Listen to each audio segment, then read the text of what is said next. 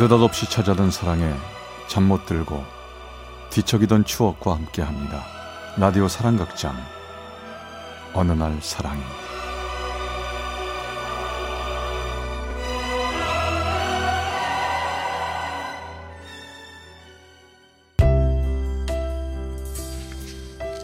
사랑의 체험수기 어느 날 사랑이. 제 216화 억지 인연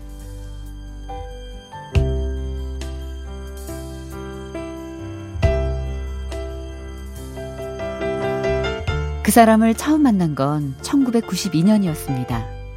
그때 전 회사원이었고 그 사람은 군인이었죠. 전 중학교 때 테니스 선수 생활을 했었는데 그땐 취미로 테니스를 하고 있었거든요. 어느 날 테니스 협회로부터 연락이 왔습니다. 어 저기요 우리 저 그 우리 부대에서요 테니스 대회가 있거든요. 근데 20대 아가씨 한 명 추천해 달라고 하네네. 어 한번 민선 씨가 한번 참가해 보면 어떨까요? 군대 테니스 대회요? 네. 재밌겠는데요? 뭐 한번 해보죠 뭐. 전 아무것도 모른 채 부탁을 받고 테니스 대회에 나가게 됐습니다.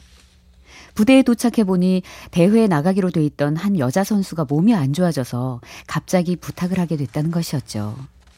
잘 부탁합니다. 미선 씨라고 하셨죠? 저와 파트너가 되셨으니까 잘해봅시다. 좋아요. 뭐 이왕 온 거니까 열심히 해볼게요. 자 우리 잘해서 꼭 우승해요. 그런데 처음 만난 상대는 나이가 조금 든 분이셨는데요. 그 사람은 잘 친다고 하더니 공 한 번 제대로 넘기지 못하는 것이었습니다. 결국 저희 팀은 게임에서 졌습니다. 전 화가 났죠. 아니, 아, 왜 제대로 게임을 안 하세요? 테니스 잘 치시는 거 맞아요? 아, 저, 죄송합니다.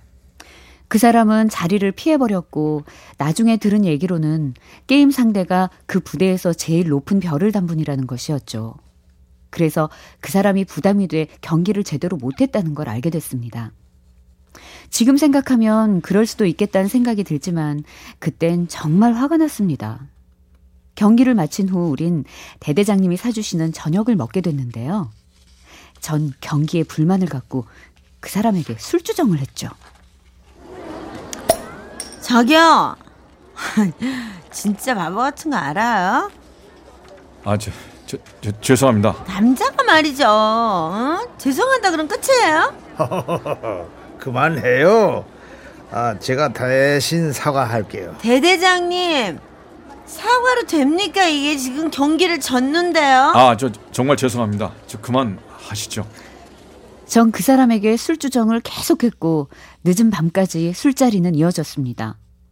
그리고 다음날 회사에서 일을 마치고 나오는데 회사 앞에 군대 찝차가 서 있는 것이었습니다. 안녕하십니까? 전 대대장님이 보낸 사람입니다. 김민선 씨 모시고 오라는 명령이십니다. 대대장님이요? 네, 아니 왜요? 이유는 오시면 아시게 될 겁니다. 같이 가주시죠. 아, 싫어요. 제가 거기 왜 가요? 죄송합니다만 꼭 가주십시오. 안 모시고 가면 전 죽습니다. 어머, 어머. 아, 됐어요. 전 모른 척하고 가고 있었는데요. 대대장님이 보낸 사람은 퇴근하는 절 계속 따라오며 거의 울면서 애원을 하는 것이었어요. 전 어쩔 수 없이 부대로 따라가게 되었어요. 부대에 갔더니 대대장님은 저녁을 준비해 놓고 그 사람과 앉아 있었습니다. 제가 좀 무례했죠. 근데 이렇게 초대를 안 하면 안 오실 것 같아서요. 안녕하세요. 아, 저 근데 무슨 일이시죠? 저 갑자기 왜 그러세요? 자, 자, 자. 일단 편안하게 밥 먹으면서 얘기하죠. 전날 술주정한 것도 있고 해서 조금은 미안한 마음으로 같이 밥을 먹고 있었는데요. 갑자기 대대장님이 이러시는 거예요. 자, 두 분이 뭐 한번 사귀어 보는 건 어때요? 네? 아, 저는 애인이 있습니다. 아, 나도 알지. 그 여자분은 몸이 너무 약해. 아무래도 군인이 군인 부인으로는 좀 그러지 않나. 여기 민선 씨는 강하고 매력적이지 않나. 내가 보기엔 말이야. 둘이 딱이야, 딱. 아, 죄송합니다. 저 애인이 있습니다. 아니, 저기 저도 애인 있어요.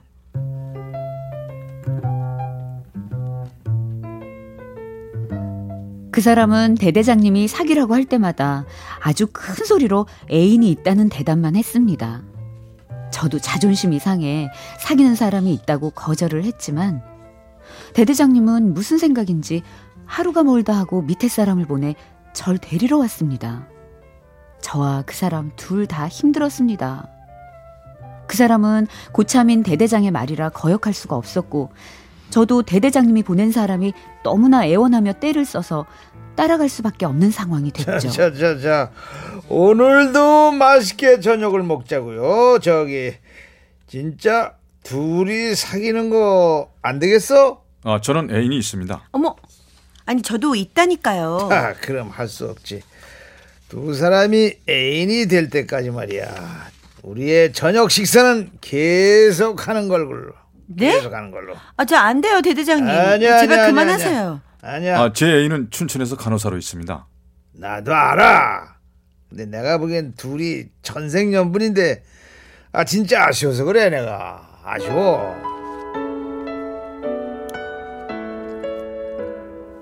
대대장님은 우리의 말을 무시하고 두세 달 넘게 저를 불러 저녁을 같이 먹게 했습니다. 그러면서 대대장님은 그 사람과 그 사람 애인과의 사이를 멀게 하려고 외출도 못하게 하고 애인에게 오는 전화도 못 받게 하고 심지어 편지도 전해주지 않았습니다. 철저하게 그 사람의 애인과 멀어지게 한 거죠. 그런데도 그 사람의 대답은 한결같았고 가만 보고 있자 하니 전 슬슬 약이 올랐습니다. 저에게 눈길 한 번 안 주고 무뚝하게 매일 똑같이 애인 있다고만 말하는 그 사람을 골려주고 싶었죠. 아니 아무리 애인이 있다지만 아니 얼마나 잘났길래 날 거들떠도 안 보는 거야? 좋아. 내가 이렇게도 안 넘어오나 한번 보자고. 그때는 추석이었습니다. 전 집에서 한 음식을 이것저것 싸가지고 마음먹고 부대로 그 사람의 면회를 갔죠. 마침 추석 연휴라 부대도 썰렁하고 애인도 못 만나고 외롭게 있던 그 사람은 절 반기는 것 같았습니다. 아, 추석에 이렇게 와주셔서 고맙습니다. 근데 정말 이 음식 다 만드신 거예요? 대단하십니다. 보기랑 다르시네요. 저 음식만 잘하는 거 아니에요. 뭐든 다 잘한다고요. 아, 좋으신 분이라는 거 알고 있습니다. 근데요. 정말 춘천에 있다는 애인이 그렇게 좋아요? 그러면 사귀는 사이인데 좋죠.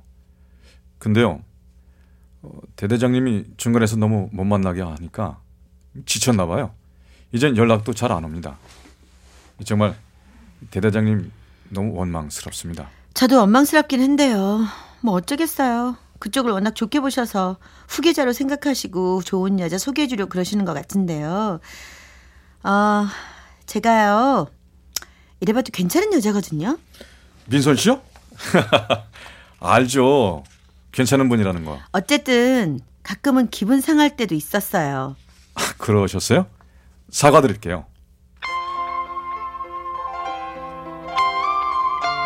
그 일이 있은 후 우린 얘기를 많이 하게 됐고 그 후 가끔씩 만나면서 서로에게 차츰 호감을 갖게 됐습니다. 저 민선 씨, 저랑 한번 사귀어 볼래요? 여자친구는 어떻게 하고요? 드디어 우리 애인에게 결별 통보를 받고 헤어졌습니다. 어머, 어떡해요. 글쎄요, 뭐 기분이 묘하네요. 이 결국은 헤어지게 될 거란 생각이 있었는데 막상 헤어지고 나니까 좀 그렇기도 하고 좀 민선 씨 이렇게 만나니 좋기도 하고요. 제 기분은 어떨 것 같아요? 글쎄요, 어 솔직히 어떠신데요? 비밀. 네? 비...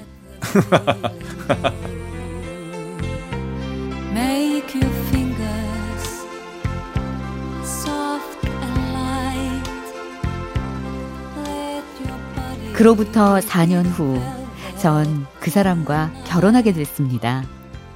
그리고 어느덧 46에 주부가 됐네요. 아마 억지로 연결해 주려고 하셨던 그 대대장님이 안 계셨다면 우린 만나지도 못했을 거고 아이 낳고 이렇게 행복하게 살지도 못했을 겁니다. 억지로 맺어주신 것 때문에 이렇게 인연이 돼 잘 살고 있으니 참으로 사람의 인연이란 알다가도 모르는 것 같습니다. 대대장님, 지금 어디서 어떻게 지내고 계신가요? 보고 싶습니다.